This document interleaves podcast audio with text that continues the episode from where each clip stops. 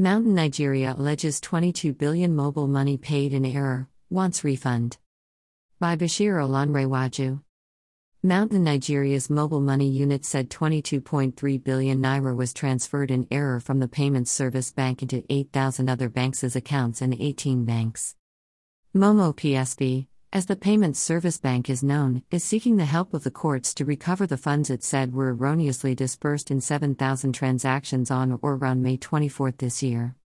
In a court filing, Momo PSB Chief Executive Officer Anthony Uzoro Uzoro said the company had blocked the leakage as soon as it became aware of it and began engaging the banks for the purpose of recovery.